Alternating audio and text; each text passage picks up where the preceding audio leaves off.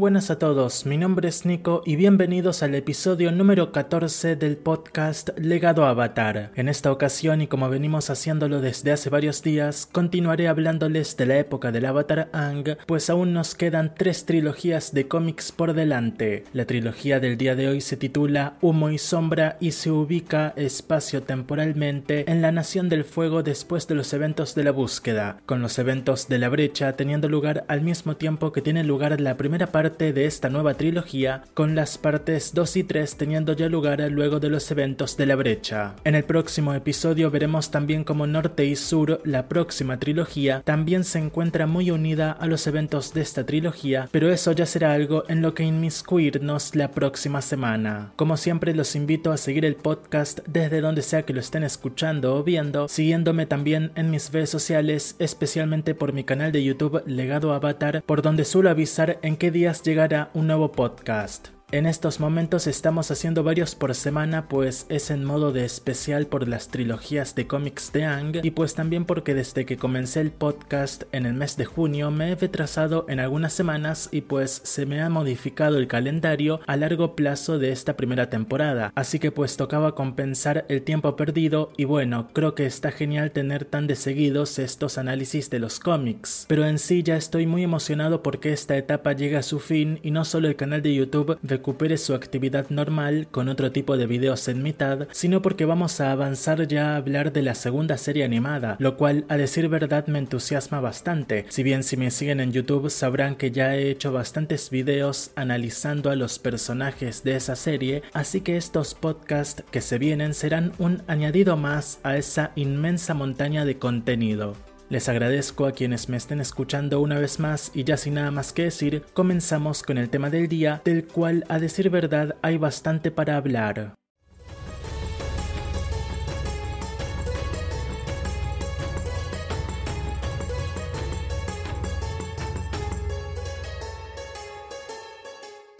Humo y Sombra es la cuarta trilogía de cómics secuela de Avatar El Último Maestro Aire. Como tal, forma parte de la línea temporal principal del universo Avatar, posicionándose tras los eventos de La Promesa, La Búsqueda y La Brecha. Humo y Sombra, por lo tanto, es una historia mucho más densa, argumentalmente hablando, que estas anteriores, pues carga con el deber de lograr que la historia en general se sienta natural y que sea evidente el crecimiento que los personajes protagonistas han tenido a lo largo del tiempo. A su vez, Humo y Sombra lidia con la tarea de funcionar perfectamente como la pieza de un rompecabezas más grande, el cual, como les comentaba hace un momento, incluye a la trilogía anterior, La Brecha, así como a la posterior, Norte y Sur. En esta trilogía tenemos regresos muy interesantes y se busca seguir, de cierta manera, con la trama familiar iniciada en La Búsqueda, ya que tenemos presentes a Ikem, Ursa y la pequeña Kiyi. Zuko es el protagonista absoluto de la trilogía y creo que fue un buen protagonista, ya que se enfrentó a todas las situaciones que se le pusieron enfrente, fue cuestionado como mandatario y de paso vuelven al centro de escena sus problemas con su hermana. Sin embargo, sentí que Zuko no estuvo en un verdadero viaje y que no sufrió cambio alguno, sino que simplemente se dejó llevar a lo largo de la historia, se lució un poco y al final, como bien sabemos, prometió mejorar, pero la historia no lo inmutó en ningún momento,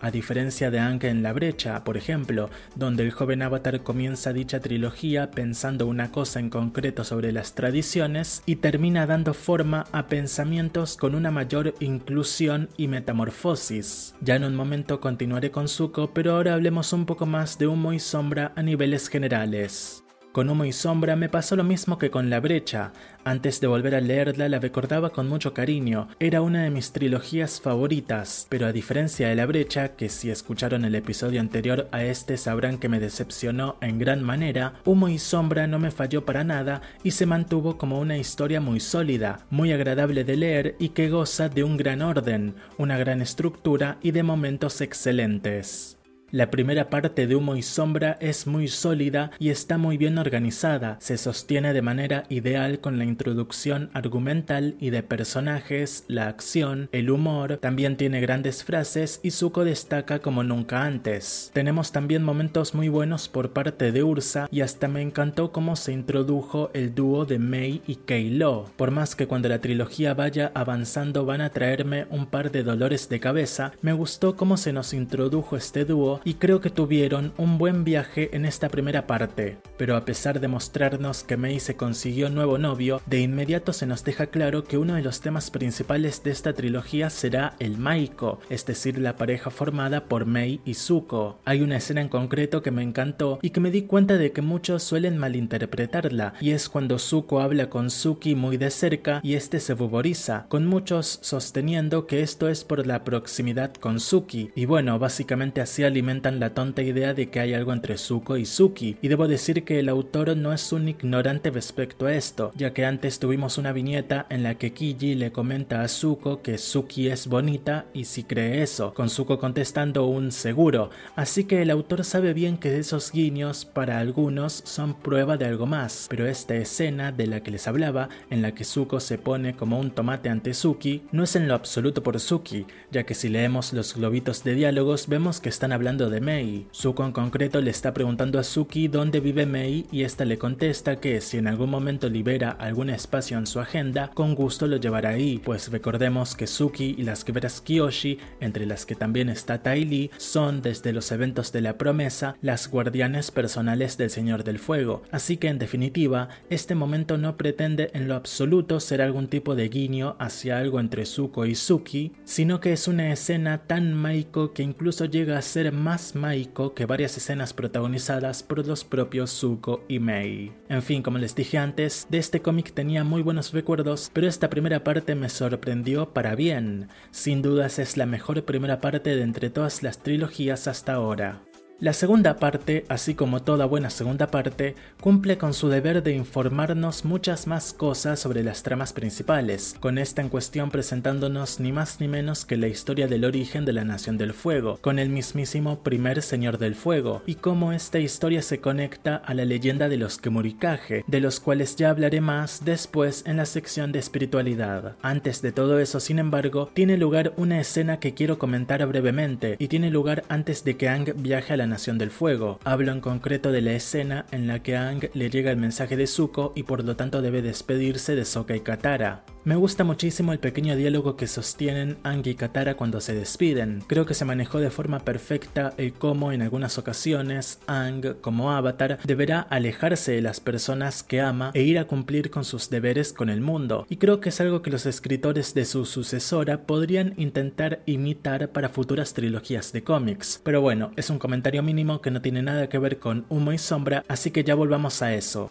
Sin embargo, y más allá de la llegada y ayuda que Aang le otorga a Zuko, lo que más destaca de esta segunda parte, sin duda alguna, es su final, pues nos ofrece un regreso monumental de una de las más poderosas y queridas personajes del mundo Avatar, la, según palabras de Zuko, cada vez más fuerte princesa Azula. Y bueno, aquí a decir verdad hay bastante polémica, pero eso ya me lo guardo para la sección de personajes. Avanzamos hasta la tercera parte y además de tener un excelente primer combate contra Azula, tenemos una historia que avanza a grandes pasos hacia una conclusión que, a decir verdad, es más tranquila que en trilogías como La Promesa o La Brecha, en donde teníamos una batalla concentrada donde al verla sabías al instante que era el evento final de la historia. Aquí eso no sucede, sino que las peleas están desconcentradas y los personajes se encuentran bastante divididos. Lo que provocó esto fue el ambiente de tensión político otorgado por Ukano y su Sociedad de la Nación Segura, así como los secuestros a los niños sufridos por las falsas Kemurikage. El gran objetivo de la historia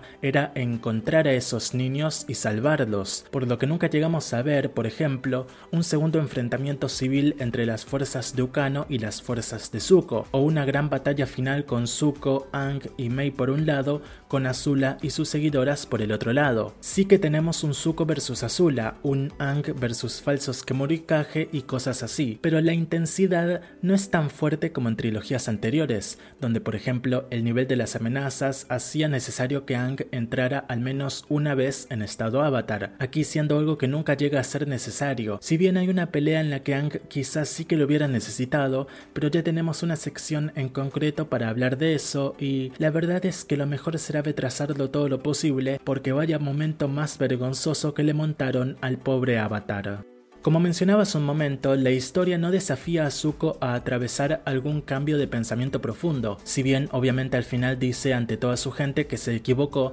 y que promete hacer las cosas mejor, pero toda la trilogía se siente más como un obstáculo en el gobierno de Zuko, con él mismo llegando a decir en un momento que ya se ha enfrentado con anterioridad a otros levantamientos en su contra, y si bien asegura que ninguno fue tan fuerte como este, más allá de apariencias iniciales, la amenaza de Ukano y sus seguidores no es la gran cosa que digamos, sumado a que Ukano es, en sí, un personaje malísimo, y no malísimo de villano o antagonista, sino malísimo de malo, mal hecho, mal utilizado y mal posicionado. Antes de pasar a hablar de los personajes, una cosa que ya comentaré en mayor profundidad en dicha sección es en sí lo que significa el título que decidí ponerle al episodio de este podcast. Este se titula, como supongo habrán visto, Humo y Sombra, una clase magistral de cómo dividir al fandom de Azula. Y es que justamente esto logró Humo y Sombra, dividió al fandom de Azula y a decir verdad donde más descontento he encontrado es entre los fans de habla inglesa, pero yo mismo al volver a leer este cómic me di cuenta como super fan de Azula que si bien el personaje está en una posición de suma ventaja en la historia y básicamente lo que se propone lo consigue y tiene un pensamiento mucho más claro y asombroso tras todo lo que ha pasado últimamente, sí que debo admitir que la historia en general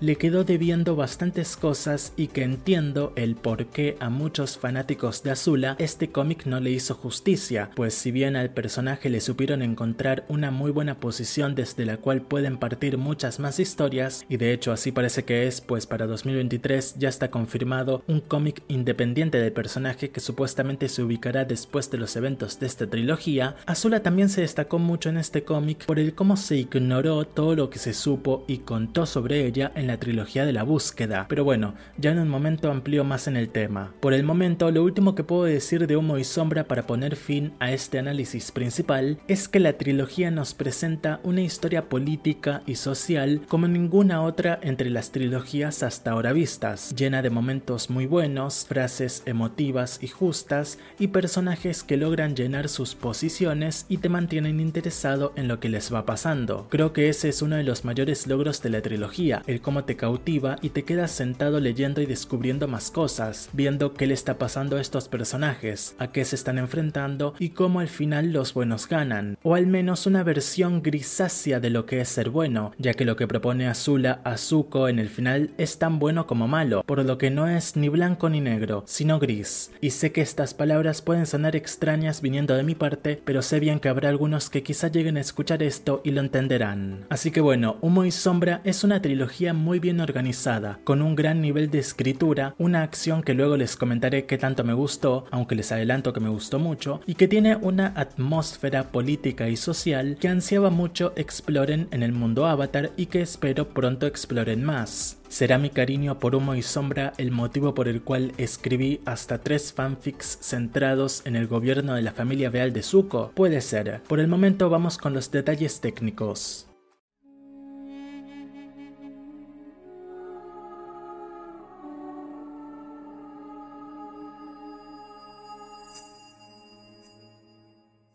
Estamos ya en la segunda sección del día y como siempre este es un pequeño inciso en el que les comento los detalles técnicos del título a tratar en cuestión. En esta ocasión, como ya saben, la trilogía de cómics Humo y Sombra, la cual es en efecto una novela gráfica dividida en 3 partes, fue publicada por Dark Horse Comics con la colaboración de Nickelodeon. Humo y Sombra es la cuarta trilogía de cómics escrita por Jen Luen Yang con la colaboración de Michael Dante y Martino y Brian Konietzko, mientras que el arte de la portada y del cómic en general estuvo a cargo de Gurihiru. Los diálogos, una vez más, fueron trabajo de Michael Heisler. La trilogía comenzó su estreno en octubre de 2015 y llegó a su fin en abril de 2016. En septiembre de ese mismo año se lanzó la edición de biblioteca de la trilogía, mientras que la edición Omnibus fue lanzada en febrero de este año 2022.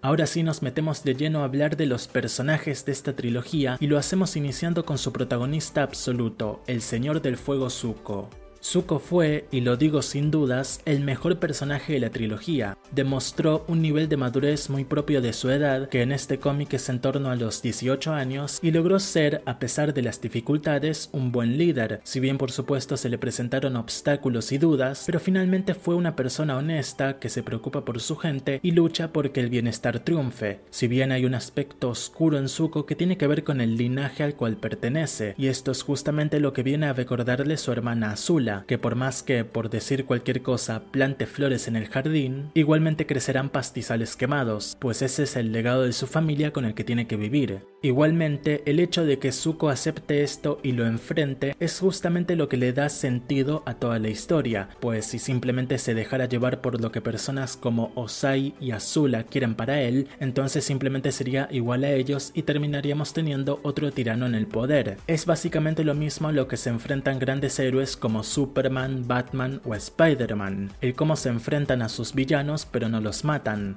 porque si los mataran terminarían siendo igual que ellos y se perderían valores básicos como la justicia y la verdad. En esta trilogía de cómics, Zuko es ese tipo de héroe, uno que debe enfrentarse a la oscuridad no solo de su familia sino de toda su nación, pues si bien en su día vencieron a su padre, aún quedan atisbos de lo que alguna vez fue la nación más opresora y destructora del planeta, y es aquí donde entra en papel Ukano, el padre de Mei y líder de la Sociedad de la Nación Segura. Si bien a decir verdad, Ukano no es como que ocupe una posición de antagonista con Zuko, por lo que podemos hablar de él luego. La que sí se ubica en una posición opuesta a Zuko y de la cual podemos hablar un poco es Azula, ya que si bien ella asegura que ya no busca destituir a su hermano pues finalmente entendió que el trono no era su destino, vemos que la loca princesa ha abrazado esa locura, esa inestabilidad mental y le ha dado su propio sentido de estabilidad y cordura. Es aquí un buen momento para recordar las palabras de Iroh cuando le enseña a Zuko durante la serie cómo canalizar sus energías para generar un vallo. Iroh nos hablaba de que es necesaria paz mental, pero lo que es en verdad necesario es una paz mental fría, pues al fin y al cabo el vallo es conocido, según las propias palabras de Iroh, como el fuego de sangre fría. Personajes como Iroh, Ozai y Azula han dominado este tipo de mentalidad,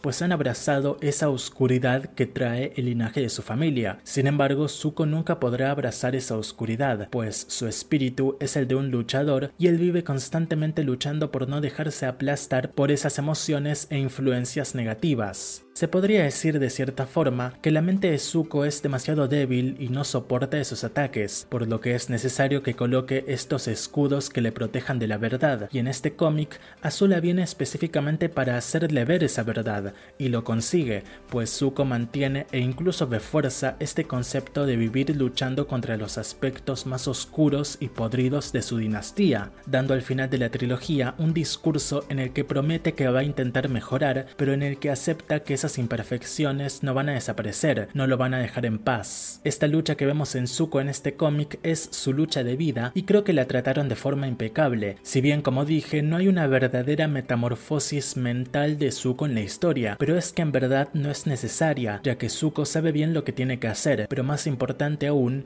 Zuko sabe bien lo que no tiene que hacer, y es así como termina descubriendo cómo debe vivir. Su vida es y será por siempre una constante lucha entre el bien y el mal. Zuko debe aprender a vivir entre los grises, por así decirlo, y bueno, ya lo voy a decir, esta es una referencia directa a mis amigos del podcast Cuatro Naciones. Espero que les haya llegado, y si los grises es una marca registrada, por favor no me denuncien. Así que, como decía, Zuko tiene que aprender a vivir en esta constante lucha que surge en su interior entre el lado luminoso y el lado oscuro de su familia, y es aquí en donde entra en escena Azula, quien como dije viene al cómic, a la historia, para intentar empujar a Zuko hacia el lado oscuro. Según ella misma lo dice, descubrió que su destino era ser una especie de sombra en la vida de Zuko, un tipo de fantasma que se mantiene ahí, en la oscuridad, y atormenta la vida de su hermano de vez en cuando para que éste conduzca su gobierno a decisiones decisiones en base al miedo, pero su plan falla, pues cuando Zuko tiene miedo no reacciona con fuerza bruta, que era el lema de Ukano y sus seguidores, una nación fuerte es una nación segura, sino que Zuko se dirige más hacia las emociones positivas que aprendió en los últimos años de, por ejemplo, tener al Avatar a su lado, y pues todos recordamos ese magnífico episodio de la serie, Los Maestros del Fuego Control, en el que Zuko descubre que su fuego control puede provenir del amor y la esperanza y no del enojo o la envidia, pero esto no significa que, por ejemplo,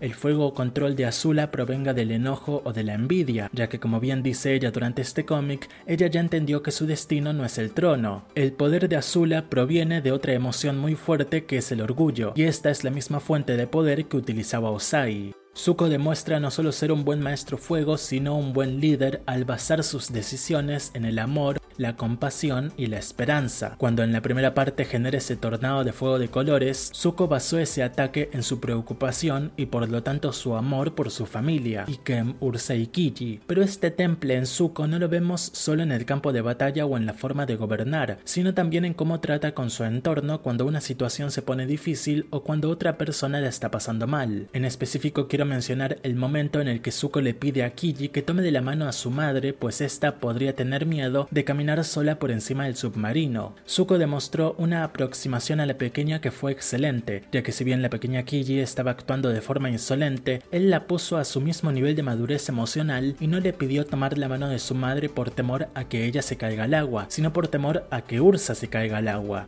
Zuko le dio fuerza a Kiyi, a su vez que compensó esa brecha que se había generado entre madre e hija, y así logró demostrar esa cercanía, esa calidez y esa influencia natural que lo vuelven un digno señor del fuego. Antes de pasar a hablar de Azula, quiero mencionar un poco a Aang, quien se hace presente para las partes 2 y 3 de la trilogía. Aang es un personaje que viene del conflicto de la brecha, donde ha aprendido que las tradiciones son importantes, pero estas no deben nublar nuestro juicio y hay que mantener la mente abierta al mundo moderno que está llegando. Aang se muestra en el cómic como lo que es, un muy sabio consejero, compañero, guía y avatar, pero sobre todo Aang actúa como un amigo y esto justamente genera el conflicto que menciona Ukano, de que Zuko deja sobrepasar su autoridad por el Avatar, lo que ocasiona que Zuko, en su papel como Señor del Fuego, dimita al Avatar de su deber allí y nos permite ver uno de los momentos más divertidos del cómic, que es cuando Zuko pide a Suki y Ty Lee escoltar a Aang fuera del palacio y Suki le hace una llave al Avatar, con este diciendo ya me voy,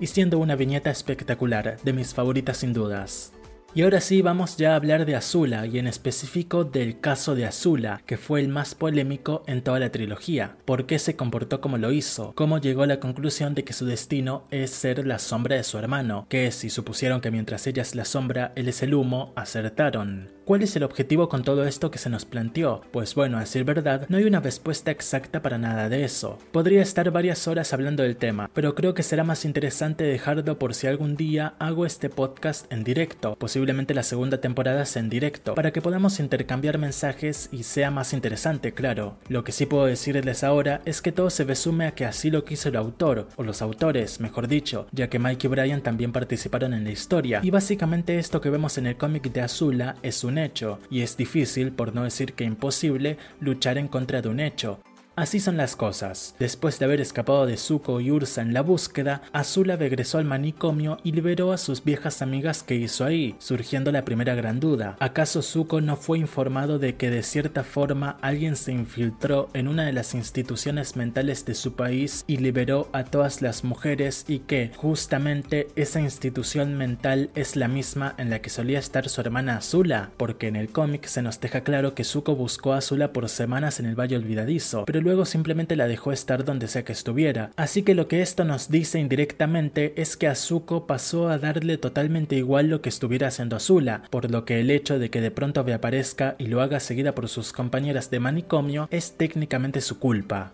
Pero bueno, eso, Azula liberó a sus viejas amigas de aquel lugar, que me causa gracia porque podemos notar de inmediato que son mujeres locas porque un par de ellas tienen el pelo pintado, y claro, eso es una característica común entre la gente loca, vivan los estereotipos. Y pues nada, son todas mujeres porque pues los Kemurikage originales eran las Kemurikage, pues según la historia eran madres que perdieron a sus hijos y murieron de tristeza, así que pues obviamente tenía que coincidir, no iban a ser a un Kemurikage hombre, sería una ofensa a la historia y todo eso. En fin, El plan de Azula es simple, utiliza a Ukano para sembrar el caos entre la gente, metiéndole presión y hasta miedo a Zuko para que éste tome decisiones drásticas y haga uso de la fuerza represiva, porque Azula es de las que suelen gritar que vuelvan los militares, y en cierto momento del cómic lo logra, pues Zuko comienza a repartir soldados por toda la ciudad capital, prohíbe que la gente pueda salir, registra casas y todo eso, por lo que aunque el medio usado por Azula, Ukano, es de los peores elementos del cómic, aún así la loca princesa logra su cometido y le logra demostrar su punto a Zuko luego cuando se encuentran. Antes de seguir con Azula debo hablar brevemente de Ukano, el cual, por si no fui lo suficientemente claro hasta ahora, es en efecto el peor personaje de la trilogía. Tiene las peores frases, las peores escenas y en general el peor desarrollo, si es que a lo que le va pasando podemos llamarle desarrollo de personaje. Así que con un títere tan mal hecho es hasta desmerecedor todo lo que Azula va logrando, porque en sí ella es una chica temible que genera estos suspiros de ansiedad entre sus oponentes y nos brinda de escenas de acción espectaculares, pero que tenga un segundo en mando tan malo le quita mérito,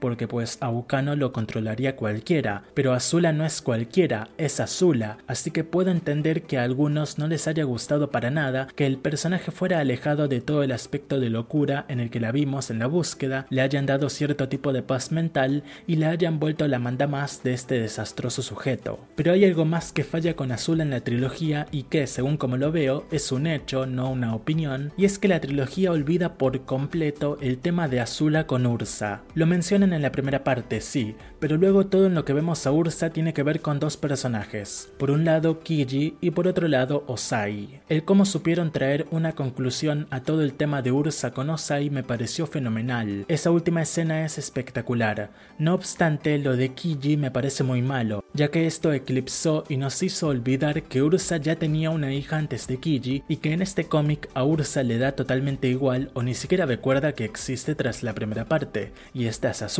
Con Azula, por su parte, también vemos que la presencia de su madre de vuelta en la capital también parece darle totalmente igual. Es como si para ella Ursa ni siquiera estuviera ahí, y eso destruye ese final tan emotivo y triste que tuvimos en La Búsqueda, cuando Azula justamente se escapa al final por no poder procesar sus sentimientos, con frases como «Si en verdad soy tu madre, lamento no haberte amado lo suficiente», habiendo producido una herida profunda en la loca princesa, que en esta trilogía simplemente ignoran. En ese aspecto, la trilogía falla totalmente y es algo que lamentablemente se mantiene inconcluso hasta el día de hoy y no parece que vaya a explorarse en el próximo cómic independiente que tendremos de la Maestra del Fuego Azul. Puede ser que me esté equivocando y espero que sí, pero bueno, al menos según lo que esta trilogía nos ofrece, o mejor dicho lo que no nos ofrece, Azula sí que se siente como un personaje fuera de sí y puedo entender que a muchos de sus fans no les haya gustado la forma en la que la utilizaron en el cómic, ya que a su vez se siente como si le intentaran convertir en una antihéroe,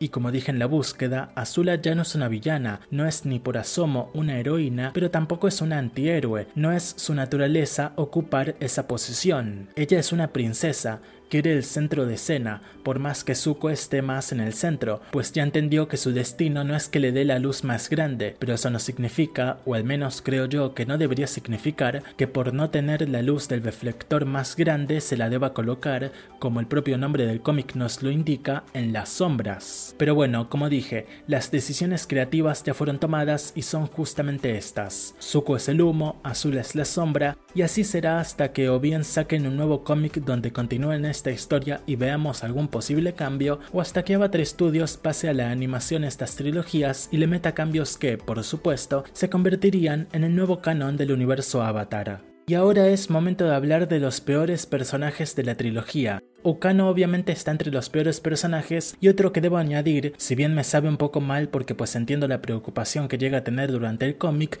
es al alguacil Sung, que por cierto el nombre es malísimo, no puedo creer que no pudieran pensar en uno mejor. Quizás solo por eso se merezca entrar en este grupo, pero sí, Sung me hizo dudar en varios momentos, pero a decir verdad no puedo meterlo de lleno entre los peores, así que así como con Azula y un poco a Zuko, lo dejo en la mitad. En el episodio pasado les dije que ya habría tiempo para odiar a Kiyi, y sí, ese tiempo es ahora. Fue una niña muy insoportable, y sí, sé justamente que es una niña y forma parte de la historia que se comporte como lo hace, pero creo que fue demasiado molesta. Llegó a ser muy hiriente con Ursa en algunos momentos, pero creo que lo peor de Kiyi no es algo a nivel argumental, sino algo a nivel de autor, y es que no puedo entender ni puedo aceptar que le permitan decir Susu. Lo sé, suena tontería, pero es que no me gusta para nada que Kiyi le diga Susu a Zuko. Ese apodo no le pertenece, es de Azula, y me da igual que Zuko diga que suena más agradable escucharlo desde Kiyi. Esto solo es otra manera de eclipsar a Azula, de hacernos olvidar que Azula es hermana de Zuko e hija de Ursa, y eso no lo pienso permitir.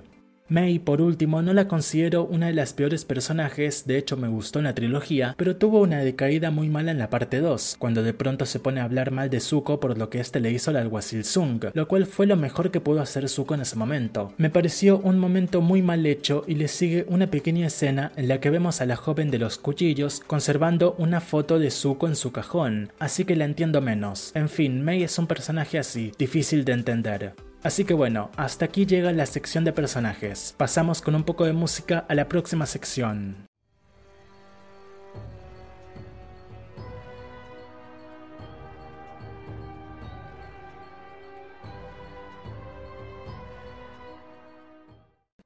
Estamos ya en la sección de mejores y peores diálogos, y esta vez sí que tengo bastantes frases para ambos grupos, así que comenzamos, como se suele decir, con las malas noticias antes que las buenas, así que vamos con los peores diálogos de la trilogía de cómics Humo y Sombra. Nuestra primera frase tiene lugar en la primera parte de la trilogía y pertenece, no pudiendo ser de otra manera, a Ukano. Este está en plena discusión con Mei, quien le dice que cómo es que ve a Zuko débil si acaba de vencer y obliga a sus seguidores a rendirse ante él. Ukano dice entonces, pero eso solo refuerza mi punto, Mei. Zuko no tiene problema en usar la fuerza contra su propio pueblo, pero es el resto del mundo con el que debería estar preocupado. Esta frase no tiene sentido alguno, ya que Ukano acusa a Zuko de débil y de atacar a su propia gente, pero él en ese momento ha atacado a ni más ni menos que a sus Señor del Fuego, por lo que técnicamente Ukano es un traidor, él está siendo un impostor dentro del gobierno de Zuko, y lo peor de todo es que Mei lo encubre, pero la cosa no termina ahí, porque Ukano agrega,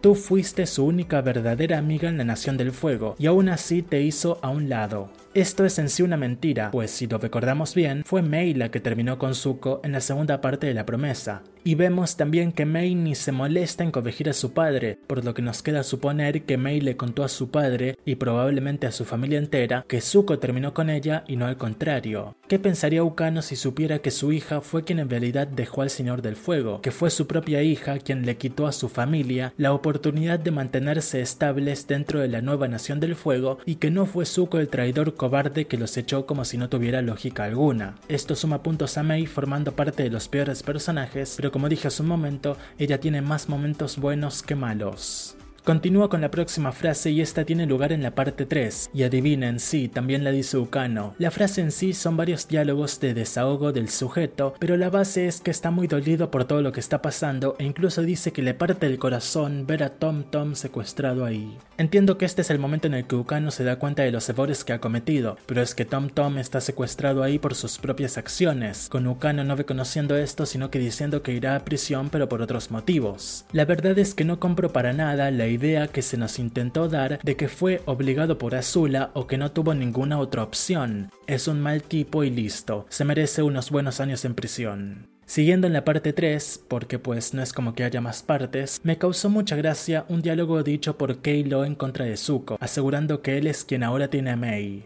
Me hizo reír mucho porque, pobrecito, en verdad pensaba que Mei lo quería y que le había ganado a Zuko. En fin, es uno de los peores diálogos solo porque sí. El último peor diálogo se lo lleva Mei y es cuando ya se están llevando a Ukano a la cárcel. Mei le dice que a pesar de todo lo malo, al menos al final fue valiente, con Ukano agradeciéndole dichas palabras y, de nuevo, no compro para nada esta supuesta redención del sujeto. Fue el peor personaje de todos y el peor padre, que disfrute sus años en soledad. Veremos qué tendrá para decir Tom Tom cuando tenga unos 15 o 20 años y vea a su padre salir de prisión, si es que sale claro, ya que, bueno, ya está viejo. Ahora sí pasamos a hablar de los mejores diálogos de la trilogía y comienzo por la primera parte, la página 27, en la que Zuko está hablando de Azula y dice: No creo que la encontremos a menos que ella quiera ser encontrada. Estoy seguro que está a salvo. Por lo menos sabe cómo sobrevivir. Feliz. Ni siquiera sé lo que eso significa para ella. Una gran frase sin dudas y un recordatorio de lo lastimoso que fue que no tuviera continuidad absoluta en la trilogía. Habría sido interesante ver un camino más emocional por parte de Azula, conectado obviamente a Zuko y Ursa,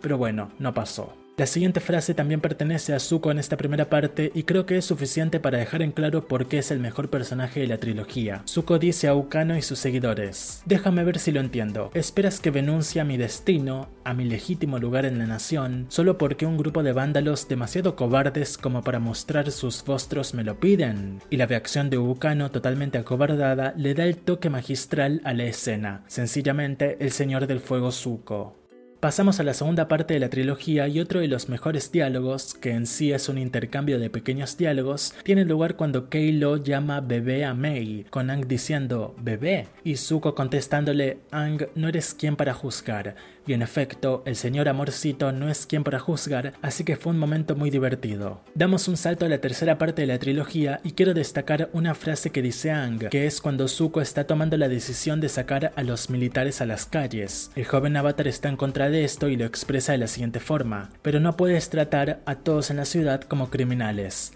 Tales medidas drásticas solo causarán más desconfianza. Quizá no es una frase tan memorable o especial, pero es una postura que al final del día terminó siendo la acertada, así que bien por Aang siempre siendo tan buen guía, por más que mentes duras como Zuko no le hagan ni caso. La siguiente frase pertenece a Azula y se la dice a Zuko en mitad del cementerio de la familia real. La princesa le dice: Susu, ¿tratas de recuperar a tu ex novia defendiendo a su nuevo novio? Eso es muy triste. De nuevo, no es una frase memorable o muy especial, pero me gustó especialmente porque es una frase muy Azula. Creo que capturaron muy bien ese espíritu salvaje del personaje que a muchos tanto nos encanta. Y ahora ya sí que sí, las últimas dos frases, las cuales tienen que ver con una misma línea argumental, la de Ursa con todo el tema de Kiyi y luego Ozai. Comienzo por la de Kiyi, que a su vez es una de las mejores escenas de la trilogía. Ursa pregunta al tío Iroh, gran personaje que estoy muy feliz de que nos hayan dado en buena cantidad en la historia, ¿cómo superaste la muerte de tu hijo? Iroh contesta: no lo superé, nunca lo superaré. Como padres, no queremos nada más para nuestros hijos que su seguridad. Desafortunadamente, este mundo es un lugar inherentemente inseguro. Hay muchos peligros y mucho temor. No importa cuánto nos esforcemos, nunca podremos mantener a nuestros hijos completamente a salvo. Es mejor enseñarles, y a nosotros mismos, a ver el miedo con los ojos despejados. Simplemente Iroh siendo Iroh. Magnífica escena. Y la última frase pertenece a Ursa y tiene que ver con esta gran conclusión que se le dio a todo su tema con Ozai. Cuando Ursa va a visitar a Ozai, este le grita cosas muy malas y la trata de forma pésima, demostrando seguir siendo el mismo monstruo de siempre, a lo que Ursa toma aire, se tranquiliza y le dice: tú, te veo. Después de todos estos años, finalmente te veo, Ozai. Eres solo un hombrecillo tratando de ser grande con todas tus fuerzas. Tu corazón es tan pequeño que no hay lugar para tu hijo, tu hija o tu hermano. Ni siquiera para ti. Adiós, Ozai. La frase es espectacular y deja a Ozai justo en el lugar en el que merece estar. Una lástima, debo volver a decir, que los autores no se preocuparan tanto por darle un final así, más emotivo incluso, a Ursa con su hija. Su primera y más legítima hija, Azula.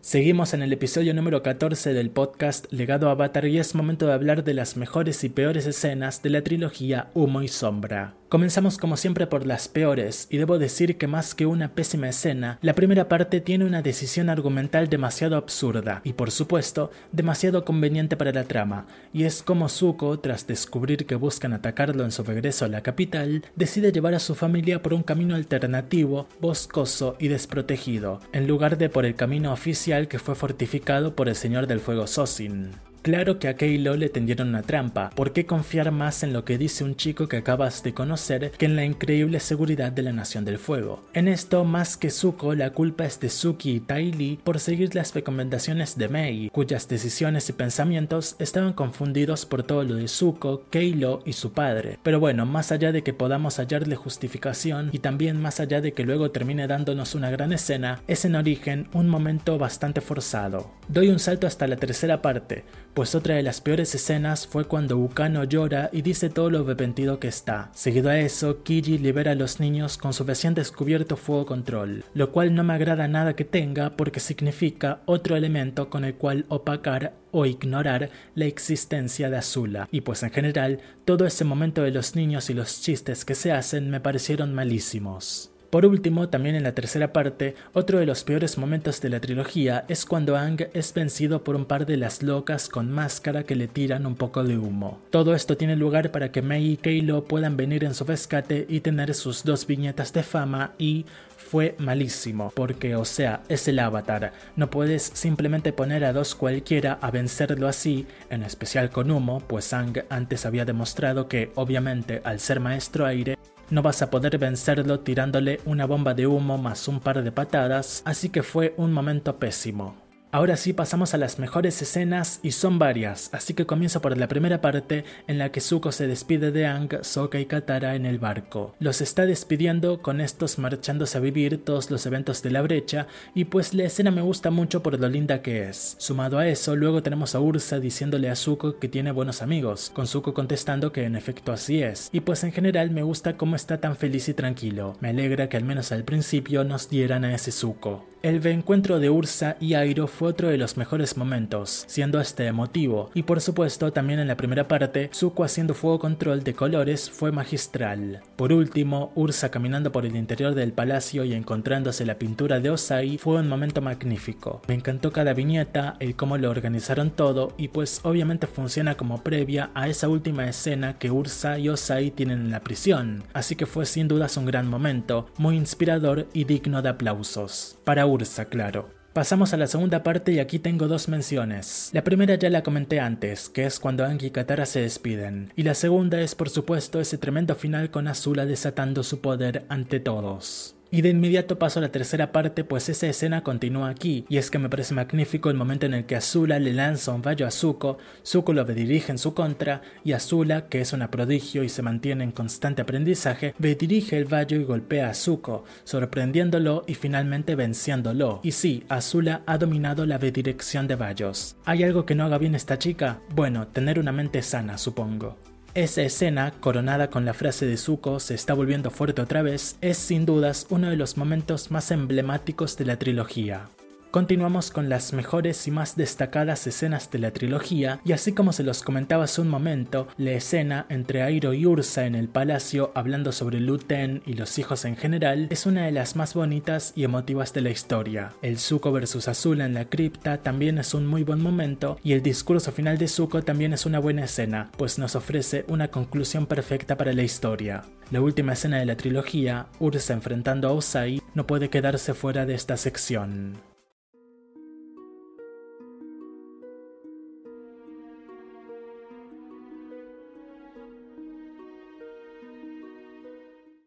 Pasamos a la sexta sección del episodio de hoy titulada Acción y Espiritualidad, y comienzo de inmediato a enumerar todas las batallas que tuvimos durante la trilogía, comenzando por esos 6 integrantes de la Sociedad de la Nación Segura atacando la comitiva protegida por Mei, Ty Lee y Iroh. Pero es un momento muy breve, pues el verdadero atentado tiene lugar por donde va el Señor del Fuego, que coincidentemente no solo es la zona menos protegida de todas, sino que solo le están protegiendo un puñado de guerreras Kyoshi. Y coincidentemente también, Mei, Ty Lee y Iroh llegan al instante. Pero bueno, fueron en globo aerostático, el cual pues se sacaron de... ya saben dónde, porque pues no estaban usando globos para su traslado, así que pues se los sacaron de ya saben dónde y pues eran entre 5 y 10 kilómetros, así que hechos en globo supongo que serán 2 minutos, no lo sé, nunca volé en globo. En fin, luego pasamos a la segunda parte donde tenemos al alguacil Sung y su esposa peleando, o haciendo el intento de pelear al menos, contra las falsas Kemurikage, y luego pasamos a Aang, Zuko, Suki y Ty Lee versus las también falsas Kemurikage, momento en el que Azula hace acto de aparición, o bueno, sus chispitas, porque en sí ya estaba ahí, pero bueno, Azula aparece y obviamente por ese característico poder tan perfecto, Zuko sabe que es ella, y luego luchan un poco contra ella, ya en la tercera parte, y Azula abofetea Ty Lee,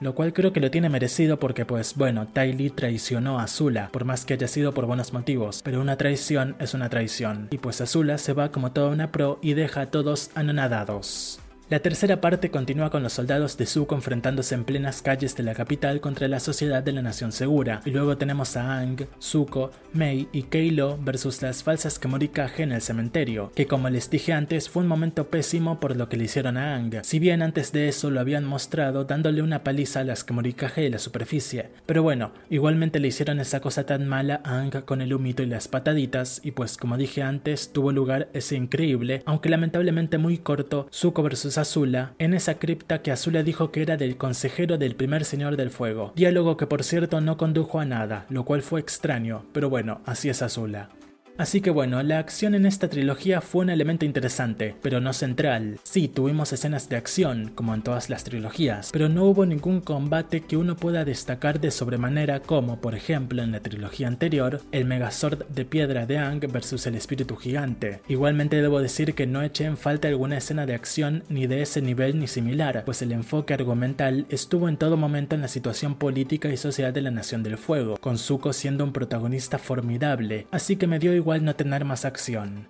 Lástima únicamente ese momento tan humillante al Avatar. Y pronto paso a hablar de la segunda cuestión de esta sección, que es la espiritualidad, y es que al principio se nos vende que ante Ukano se aparecen los Kemurikage, con los diálogos de Ukano convenientemente explicándonos quiénes son los Kemurikage, que son un mito con el que se asusta a los niños y pues bueno, es muy conveniente para nosotros los lectores, pero bueno, al final descubrimos que estos Kemurikage que secuestran niños en verdad son un grupo de inadaptadas locas amigas de Azula, lideradas por Azula, claro, así que no hay nada espiritual ahí, simplemente usaron la marca que parece que no estaba registrada, como espero no esté registrado lo de los grises. Sin embargo, sí que hay un poco de espiritualidad en la trilogía, específicamente en la segunda parte, pues tenemos a Aang bajando hasta las catacumbas del Hueso del Dragón y conociendo la historia no solo del primer Señor del Fuego, sino de los Kemurikage originales, y que en efecto sí que existieron. Aang habla en concreto con uno de estos espíritus Kemurikage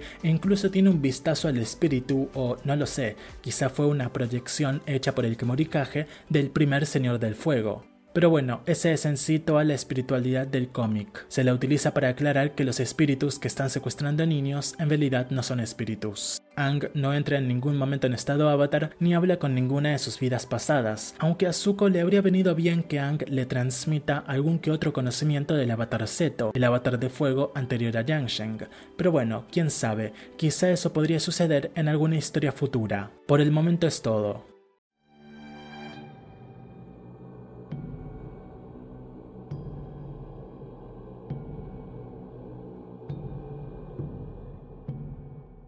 Estamos ya en la última sección del día, la conclusión.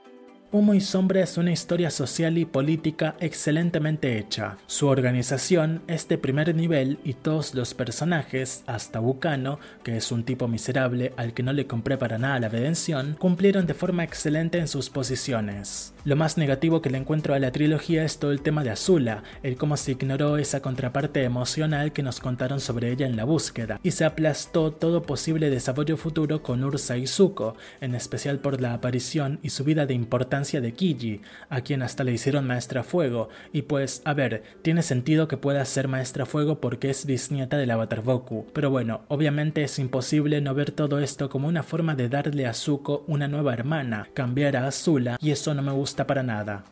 Pero bueno, los aspectos social y político del cómic me gustaron muchísimo. Creo que por fin han encontrado un muy buen balance que no vi en las trilogías de La Promesa y La Brecha, y que espero, porque pues no me acuerdo muy bien de cómo lo hacen, esta buena forma se traslade a la próxima Norte y Sur. Humo y Sombra fue, al final del día, una historia simple, que no se propone grandes cosas, sino que se limita a un problema, un obstáculo, un pequeño y a su vez gran dolor de cabeza en el gobierno del Señor del Fuego Zuko. con escenas brillantes y otras no tanto, pero que se engloban en una historia muy interesante y trata a todos sus elementos, menos al avatar físicamente y a Azula emocionalmente, con un gran respeto y responsabilidad. Mi nota para esta trilogía de cómics es de un 8 sobre 10. Ya sin nada más que decir, nos encontramos en unos días para hablar de Norte y Sur. Hasta entonces.